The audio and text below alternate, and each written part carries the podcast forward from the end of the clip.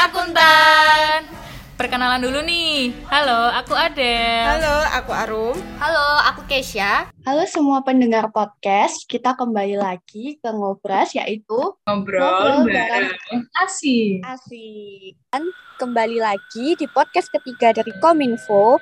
Kali ini kita akan membahas tentang bagaimana cara mahasiswa baru menyikapi fenomena culture shock. Nah, di podcast ketiga kali ini kita kedatangan dua narasumber dari dua angkatan yang berbeda. Yang satu dari angkatan 2019 dan yang satu dari angkatan 2020. Mungkin bisa dimulai dari Ina dulu. Oke, halo teman-teman semua. Aku Tresna Fajar Pratiwi dari Tangerang. Aku kelas A, D3 Akuntansi UNS, angkatan 2019. Oke, Ina, salam kenal. Halo Ina. Halo.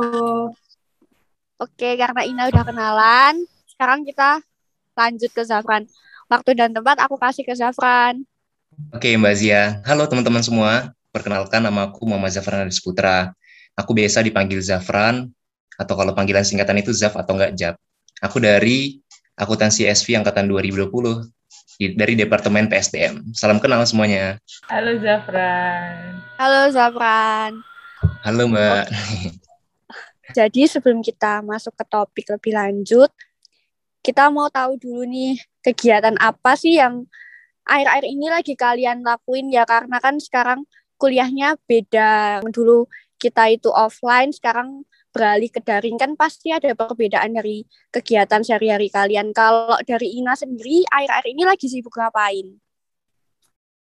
Kalau dari aku, yang pertama pasti lagi sibuk kuliah ya, karena uh, posisi aku sekarang udah semester lima kan, lagi sibuk-sibuknya juga sama persiapan magang, Mm. terus lagi banyak-banyaknya pelatihan juga. Nah, Mm-mm. terus di samping itu juga aku lagi sibuk eh, ngurusin program kerjanya Departemen Kewirausahaan sih, kayak lagi menyesuaikan aja. Kan dulu offline, Hmm, sekarang online, jadi lebih menyesuaikan aja gitu. Itu waktu itu kayaknya aku pernah lihat kamu magang ya, Nah. Oh iya, itu magang, enggak magang juga sih. Kayak mengisi, waktu itu kan libur. Mengisi terus- waktu luang. Iya, mengisi waktu luang eh, ikut ikut di ikut kerja di kelurahan gitu, bantu-bantu administrasinya kayak gitu. Oh, oke. Kalau Zafran nih akhir-akhir ini lagi sibuk ngapain kan masih terhitung mahasiswa baru ya. Tain nggak kegiatan akhir-akhirnya ini lagi ngapain, lagi sibuk ngapain gitu. Ya mungkin kalau eh, sibuk banget sih, enggak ya Mbak ya. Aku merasa eh, bisa manage waktu, Alhamdulillah. Terus mungkin kesibukanku akhir-akhir ini sama kayak Mbak Tresna. Aku juga sibuk kuliah. Wah ternyata semester 3 itu mulai hektik juga ya Mbak ya. Sibuk nugas gitu ya. Oh, eh, sibuk nugas. Terus beberapa tuh ada yang deadline-nya deket-deket. Jadi akhirnya membatasi kegiatan yang biasa aku lakukan sendiri ketika di di rumah di di waktu senggang di luar kuliah. Iya. Jadi terbatasi sama tugas gitu. Terus mungkin aku juga bikin podcast juga Mbak sama temanku. Oh, bikin podcast Eh, juga. betul. Namanya podcast Boleh Susu. promosi loh. Boleh teman-teman. Kalau kita mampir juga ada di Spotify, namanya podcast Jeruk Susu. Itu cerita tentang anak muda gitu deh. Langsung dengerin ya teman-teman. Oke, Zafran. Terus mungkin apalagi ya? Aku aku masih suka main sama teman-teman SMA Mbak. Jujur karena aku dari awal kuliah belum ketemu sama teman-teman di Solo.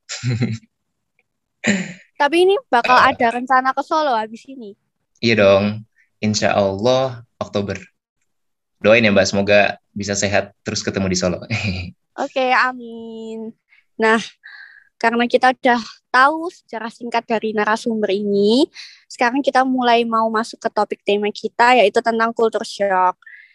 Aku pengen tahu nih, dari Ina sama Zafran itu asalnya dari mana sih? Kan ini kan kita bahas tentang fenomena culture shock yang dihadapin mahasiswa ya. Pasti kalian bukan dari asli Solo gitu. Jadi boleh nggak Ina cerita sedikit asalnya dari mana, terus kenapa bisa milih di UNS, kenapa kalian akhirnya bisa daftar di UNS, cerita singkatnya gimana, boleh kita mulai dari Ina.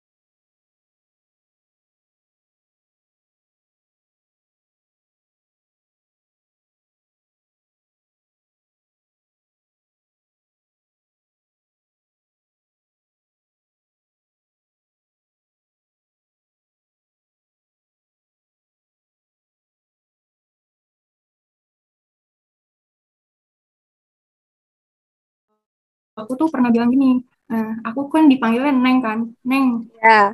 Uh, nanti uh, jadi konsultan pajak aja, enak. Bisa hmm. kerja dari mana-mana. Terus uh, gajinya juga lumayan. Jadi kayak terus, udah diarahin gitu ya, nah dikasih nasihat gitu ya. Uh, terus aku mulai tertarik kan. Mm. Nah seiring berjalannya waktu, terus masuk SMA. Mm, nah pas kelas 10 nih teman-teman SMA aku kayak uh, bikin dream wall gitu di kelas. Nah dream wall mm. itu isinya tembok yang isinya tempelan-tempelan kita nanti mau jadi apa. Ada yang oh, mau jadi, jadi kayak harapan. Mm, kayak harapan gitu. Hmm. Ada yang mau jadi psikolog, ada yang mau jadi uh, ya banyak lah ya ada yang mau jadi uh. terus aku di situ tuh nulisnya mau jadi akuntan padahal di situ posisinya aku uh, belum ngerti aku nih belum belajar belum ngerti tentang akuntan banget gitu ya ya tapi seiring berjalannya waktu aku hmm. belajar hmm. kelas 10 kelas 11 kelas 11 kan udah dapet hmm. akuntansi kan ekonominya iya nah aku mulai menikmati dan memahami akhirnya ada kesempatan daftar di PMDK ya udah daftar Oh, jadi Ina dulu di UNS itu pakai jalur PMDK yang pakai rapot itu ya, Nah?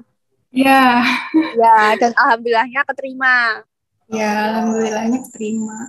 Jadi awalnya gitu. Iya, jadi awalnya udah diarahin gitu sama ibu juga. Jadi habis diarahin terus ada kesempatan terus kamu ambil gitu ya, Nah? Iya.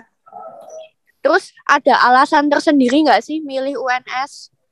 Kan itu kan jauh gitu ya nah dari Tangerang maksudnya di kota Solo itu kayak ada alasan khusus gitu nggak sih aku mau ke Solo atau gimana atau karena emang waktu itu ada peluang daftar aja terus didaftar gitu. Ada ada banget. Aku tuh dulu uh, udah ada mindset dalam diri nggak mau sekolah yang dekat-dekat rumah itu kayak pengen pengen tahu daerah lain pengen merantau gitu. Nah terus hmm, ada jadi pengen merantau gitu. Ya ada kesempatan daftar di Solo jadi udah daftar. Alhamdulillah keterima. Gitu oh gitu. Kalau dari Zafran sendiri gimana Zafran? Boleh ceritain pengalaman singkatnya nggak? Kenapa kamu milih akuntansi, terus kenapa kamu milih Universitas 11 Maret buat jadi kampus kamu?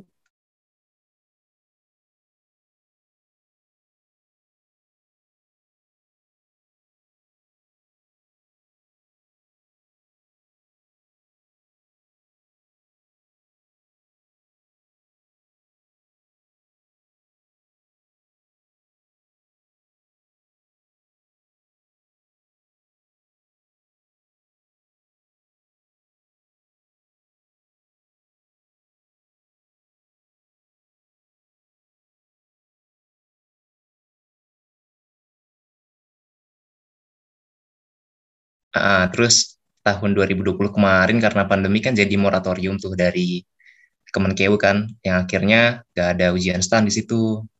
Nah, aku mikir, uh, berarti kalau kayak gini aku harus ngambil uh, arah putar balik. Misalnya aku balik bantir setir, ngambil pilihan baru yaitu ikut di SBMPTN gitu kan. Yaudah, singkat cerita aku waktu SNMPTN juga nggak keterima, jadi aku pilihannya antara SBMPTN sama Mandiri. Beda tuh aku ambil SBM. Tapi yeah. sebenarnya aku maunya masuk di S1 akuntansinya di UNS. Oh, jadi coba yang uh, S1 juga. Uh, uh, jadi pilihan satunya itu naik gak salah waktu itu aku akuntansi UNS, terus pilihan kedua akuntansi UNY. Nggak nggak lolos. Sedih juga ya. Terus uh, akhirnya pas ujian mandiri pas ujian mandiri itu aku ikutan buat ambil di S1 UNS juga. Akuntansi mm-hmm. pakai nilai skor UTBK waktu itu tapi nggak memenuhi juga. Akhirnya aku nggak keterima juga. Terus akhirnya aku ambil jalur mandiri yang yang D3 akuntansi akhirnya keterima. Gitu deh. Terus mungkin kalau asal aku dari kota Bekasi Jawa Barat kultur shock yang aku hadapi walaupun masih online ya mbak ya. Jadi kita cuma bisa kenalnya lewat uh, eh, WA atau mungkin kalau ada ada agenda kayak gini. aku seneng banget loh bisa podcast sama kalian ini, bisa cerita-cerita. itu mungkin pertama anak-anak Solo tuh ini apa kalau ngejokes nggak sekasar anak-anak Jabodetabek. Ya masih halus gitu ya Jogja. Uh, halus banget. Makanya aku bener-bener ngejaga banget gitu kalau ngomong sama temanku di Solo. Ngomongnya pun aku kamu itu kultur shock banyak banget sih karena aku di Bekasi itu Iya bener banget. uh, Slow gue. ya betul kan uh, Mbak Iya, Tresna, Mbak Tresna juga apa Tangerang ya. Iya. Jadi aku 17 tahun di Bekasi itu ngomongnya gua lu. Terus di sini jadi aku kamu. Betul itu jadi aku kamu gitu. Terus tadi aku sukanya anak Solo Solo Solo itu ini sih mereka tuh empatinya tinggi banget terus eh, mau banget ngebantu gitu teman-teman yang Mau sekiranya dari daerah gitu ya? lain ah, mau merangkul gitu kayak nggak ada batasan-batasan eh, status sosial gitu loh mbak. Nek Ah. di Bekasi itu kan kadang masih ada eh, misalnya ini kalangan yang gaul yang tingkat ekonominya mungkin tinggi keluarganya Hmm. mainnya sama-sama ini geng-gengan gitu loh mbak Nek, di Solo tuh aku melihat sejauh ini sih nggak ada ya gitu sih anak-anak Ya, apa orang-orang juga ramah keren deh pokoknya Solo begini itu sih Oke. mbak Kamu Iya. ada alasan khusus gak sih Zafran milih UNS tuh karena mungkin pengen kayak tadi kayak Ina kuliahnya pengen Ah. jauh dari rumah atau gimana gitu ada alasan khusus gak sih kenapa milih UNS?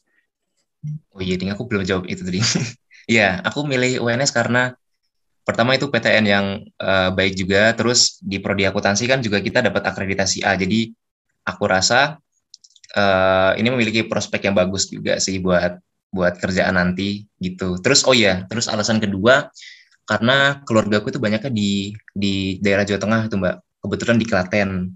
Nah, Oh rencananya aku jadi banyak ah. kerabat. betul, betul. Kalau misalnya aku ngambil di Malang atau UIB itu malah asing banget gitu. Makanya aku pengennya di Solo yang sekiranya ada kerabat di situ nanti kalau misalnya aku kenapa-napa kan bisa di follow gitu. Iya.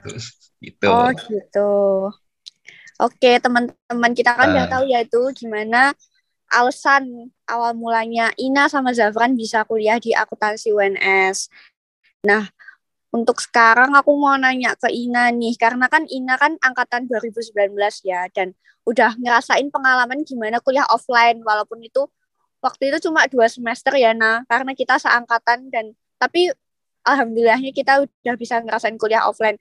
Ina boleh ceritain nggak sih pengalaman awal tuh gimana waktu ngerantau di kota Solo tuh dari segi apa pun dari segi pertemanan, segi lingkungan, terus segi kebiasaan boleh diceritain nggak Nat? Oke, iya jujur pas pertama banget ke sana tuh kayak mikir aku tuh khawatir dan takut gitu. Nanti di sana sama siapa?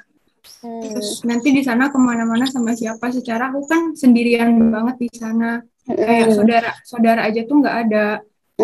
Terus eh, seiring berjalannya waktu, aku eh, let it flow aja gitu sama teman-temannya. Terus kebetulan sama temen aku tuh, ya bener kata Zafran tadi, orang-orangnya ramah-ramah. Zafran aja yang online bisa ngerasain gitu kan, kayak gitu. Iya. Apalagi aku gitu, aku tuh juga ngerasain banget perbedaan karakteristiknya. Kalau teman-teman satu lebih halus-halus, lebih halus, apa ya? Lebih kayak ramah, humble, welcome gitu.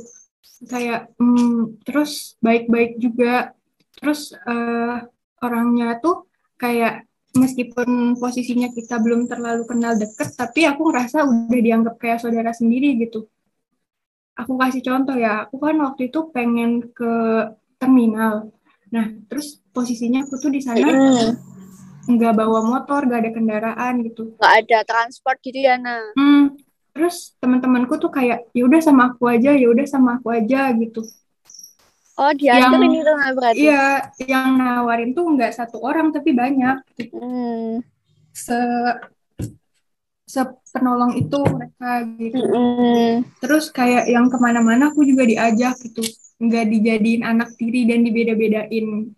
Jadi ke mana aja ayo ikut, ayo join gitu ya. Ah, welcome banget orang-orangnya, nggak Mm. Nggak se apa ya nggak se apa ya aku tuh tadinya juga mikirnya kayak "Ih, nanti aku dikucilin nanti aku gimana gimana." Mm. ternyata enggak itu jauh dari pikiran aku aku juga Jauh ngerasa dari ekspektasi awal gitu Ah, ya. aku jadi nggak ngerasa sendirian gitu di sana meskipun Mm. ya aku sendirian nggak ada keluarga nggak ada siapa-siapa kayak gitu Oke, kalau Zafran ini kan belum pernah kuliah offline ya, tapi mudah-mudahan ke depannya bisa cepat segera ke Solo. Kalau dari Zafran sendiri gimana ngerasain kuliah off online, tapi bisa nggak sih ngerasain gimana lingkungan per pertemanan dari anak-anak di kota Solo? Iya Mbak Jia, mungkin kalau San berteman dengan anak-anak di Solo yang tadi itu betul uh, anak-anaknya uh, ya ramai ya terus uh, tingkat empatinya tinggi banget aku ngerasain itu karena pernah ada kejadian di di dirjen aku tuh kan aku ikut BEM juga tuh. Nah, salah satu anggotanya itu sakit. Terus salah satu anggotanya lagi tuh nawarin, nanti kalau kamu ada apa-apa minta aku aja, nanti aku anterin makan. Wih, aku aku aku menilai itu kayak wah wah banget gitu anak-anak Solo ya. Ya kan, gitu. Terus padahal mungkin, belum pernah ketemu ya. ya kan? uh, padahal belum pernah ketemu. Terus mungkin kalau tadi pengalaman awal saat mulai kuliah ya Mbak Cia? Iya, waktu awal-awal uh, itu gimana itu? Kamu bisa kenalan? Uh, kalau aku sih dari sebelum kuliah tuh jujur aja waktu lulus dari SMA tuh masih nggak uh, nggak nggak expect gitu kalau misalnya aku bakal bisa sama mereka dengan cara yang kayak gini, dengan cara nggak ada graduation atau something like that hmm. mungkin. Terus awal-awal masuk kuliah karena masih online, jadi aku rasa vibes mahasiswa barunya itu nggak ada belas gitu loh mbak. Kegiatannya itu serba online, jadi jenuh Gak bisa ngerasain kayak uh, mos gitu-gitu ya PKKMB secara langsung. Betul banget mbak. Biasanya kan kalau PKKMB langsung tuh kita bisa langsung ketemu sama teman kita ya. Uh, euforia mahasiswa baru yang harusnya kita rasain saat keterima di kuliah itu nggak nggak aku rasain gitu. Itu agak sedih juga sih di situ.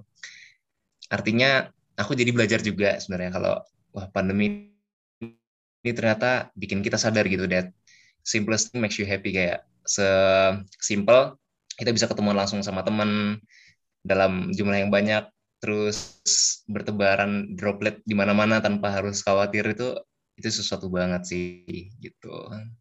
Tapi overall sampai sekarang aku bisa enjoy sih alhamdulillah di di jurusan akuntansi ini. Nggak merasa salah jurusan atau gimana. Karena emang dari awal aku ingin ngambilnya jurusan ini. Gitu sih Mbak Jia. Oke, Zafran terus aku mau nanya nih, kita kan udah tahu gimana pengalaman awalnya Ina kuliah offline, walaupun cuma dua semester, tapi seenggaknya udah ada pengalaman ya, Nah. Iya, bener banget, Kezia. Terus ini kita juga udah tahu dari sisi Zafran yang mahasiswa baru yang sama sekali belum pernah ngerasain kuliah offline, tapi pada akhirnya juga nyaman bisa menyesuaikan dengan lingkungan teman-teman yang dari Solo, yang sekitarnya, yang padahal belum pernah ketemu langsung. Jadi sekarang aku mau nanya nih, apa kesan yang menurut kalian paling melekat dan yang dirasakan tentang kota Solo sebagai tempat perang? Oke, kesan yang paling melekat ya. Jujur, kalau dari aku, selain dari sisi pertemanannya, sisi uh, karakteristik uh, masyarakatnya, terus uh, kebiasaannya orang Solo yang paling melekat di aku tuh salah satunya adalah uh, murah. Kota Solo itu adalah kota yang murah. Kayak uh, aku ngerasain banget perbedaan harganya yang jauh antara Tangerang sama di Solo.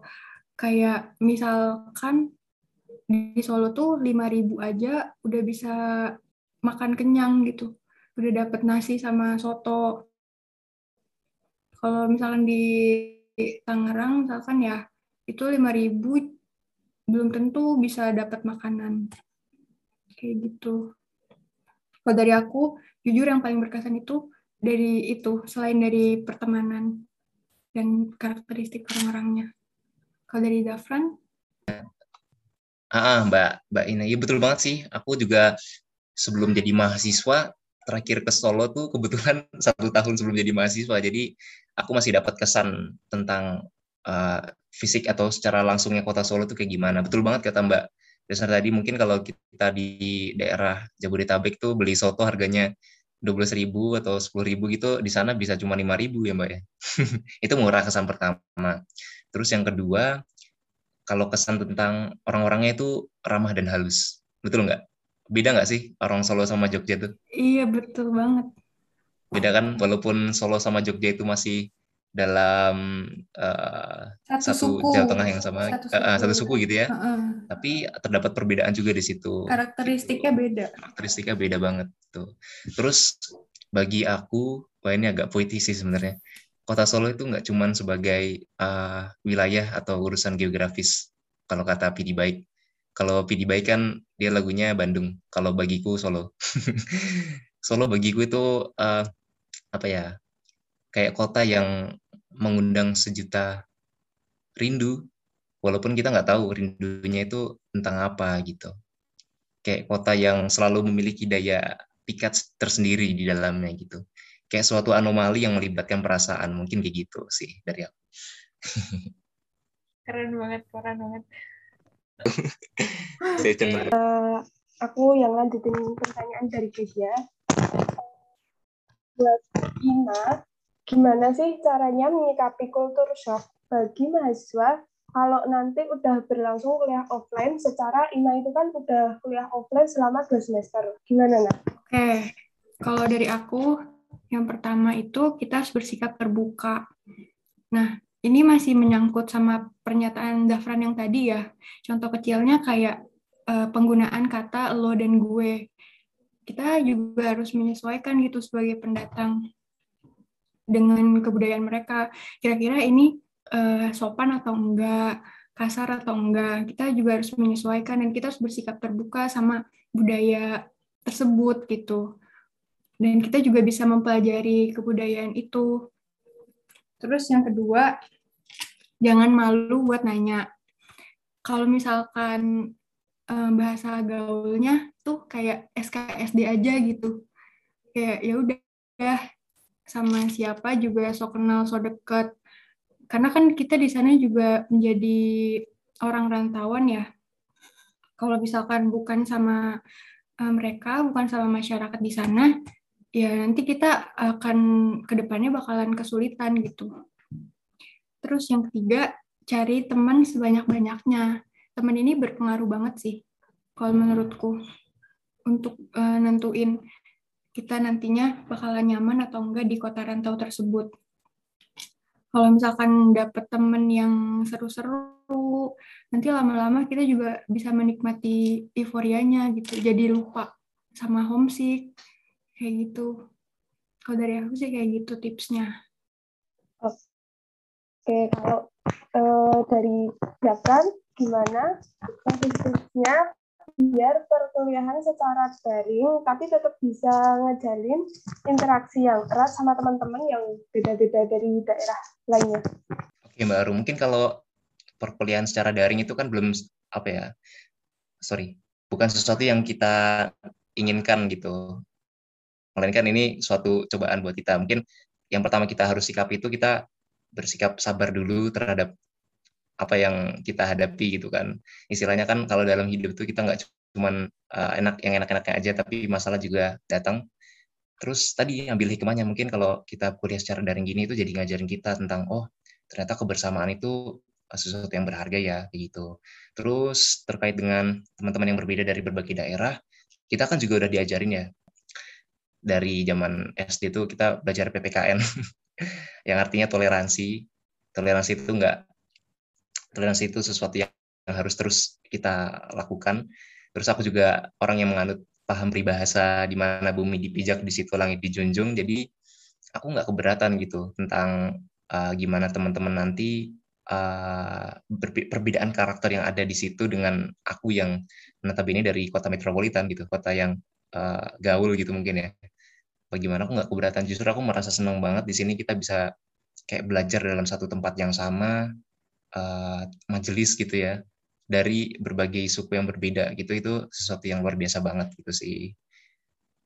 Terus mungkin yang ketiga, tips dari aku, cari apa yang kamu suka di perkuliahan jadi jangan cuman kita uh, jadi mahasiswa tuh uh, kupu-kupu kuliah pulang kuliah pulang. Kalau bisa kita mengambil momentum di situ kayak mungkin kita ngikut organisasi atau kepanitiaan atau ikut acara-acara yang seminar yang sekiranya di situ tuh tempat wadah kita saling bertukar ilmu, sharing segala macam. Yang kemudian tuh kayak ada suatu value lebih dari kita, gak cuman akademik aja kita dapat, tapi non akademiknya kita juga dapat gitu loh. Jadi itu yang tips ketiga itu cari apa yang kamu suka. Entah kamu mau ikut organisasi himpunan atau BEM atau KM segala macam pokoknya cari apa yang kamu suka tekuni dan konsisten. Mungkin itu sih dari aku. Uh, yang terakhir uh, pesan buat para pendengar buat para pendengar untuk calon perantauan nanti dari Ina dulu mau ngasih pesan apa buat para pendengar? Oke, jadi kalau dari aku mengendarai sebuah sepeda, kalau misalkan kita berhenti bergerak, maka kita akan jatuh. Maka dari itu kita harus tetap bergerak supaya kita bisa terus berkembang. Nah, jangan takut buat uh, buat ninggalin zona nyaman kita buat merantau. Karena dengan merantau kita akan dapat pengalaman dan insight baru dari orang-orang yang baru. Orang-orang yang gak kita temuin di kampung halaman. Terus aku punya satu quotes dari Imam Asyafi'i gini merantaulah orang berilmu dan beradab tidak diam beristirahat di kampung halaman tinggalkan negerimu dan hidup di negeri asing negeri orang Yeah, kayak gitu. Wow. Kalau dari Jafran? Uh, untuk menutup sesi podcast HMP Sakutansi, pada kesempatan kali ini, episode yang spesial malam Rabuan, sebagai closing statementnya aku mau menyampaikan, untuk kalian yang sedang berjuang, berjuang untuk apa pun itu, untuk impian kalian, untuk pencapaian yang ingin kalian capai, untuk pekerjaan yang kalian impikan, bahkan ada mungkin di antara kita yang lagi berjuang buat dapetin doi atau mungkin lagi dalam suatu hubungan yang kurang lancar dicoba oleh LDR segala macam karena pisah kuliahnya atau atau karena pandemi ppkm yang enggak ppkm yang enggak selesai selesai pesan aku untuk kalian boleh aja kalian berjuang teman-teman. Dan memang kita ini dilahirkan untuk berjuang we were born to be a fighter tapi jangan pernah uh, Jangan pernah kalian karena saking sibuknya berjuang lupa sama diri kalian. Artinya sebelum kalian berjuang apa atau memiliki tanggung jawab uh, kepada yang lain, apa pun itu, tetap dahulukan diri kalian teman-teman karena diri kita itu adalah aset terbaik yang kita miliki. The best asset that we have itu adalah diri kita teman-teman. Jangan sampai karena sibuk berjuang kita lupa sama diri kita yang akhirnya berujung uh, buruk juga terhadap kesehatan mental kita atau mungkin uh, terhadap kehidupan kita segala macamnya. Jangan sampai teman-teman. Pokoknya appreciate yourself for everything that you achieve that you have achieved. Apresiasi diri kamu buat segala sesuatu yang telah kalian raih sejauh ini. Karena kita bisa sampai di titik ini itu berkat diri kita di luar maksudnya di luar uh, pertolongan dari Tuhan juga tapi berkat diri kita juga yang terus menerus uh, konsisten dalam berjuang itu teman-teman. Boleh kalian lelah boleh kalian istirahat tapi jangan sampai uh, kita muter balik. Kita harus terus mengayuh ke titik finish teman-teman supaya apa yang kita perjuangin lebih bermakna. Ide. mungkin itu aja sih mbak terima kasih buat Jafran dan Ina yang udah mau jadi narasumber uh, podcast podcast ketiga ini. Oke, sama-sama dengan senang hati. Keren banget, keren banget. Oke, terima kasih buat para narasumber kali ini ada Zafran sama Ina. Terima kasih banyak atas uh, kehadirannya di podcast kali ini. Nah, nantikan podcast dari Kominfo berikutnya. Bye-bye. Stay tune, teman-teman. Jangan lupa mampir di... Oh, iya, jangan lupa cek Spotify kita di podcast Jurususu, teman-teman. Di situ teman-teman bisa ngelihat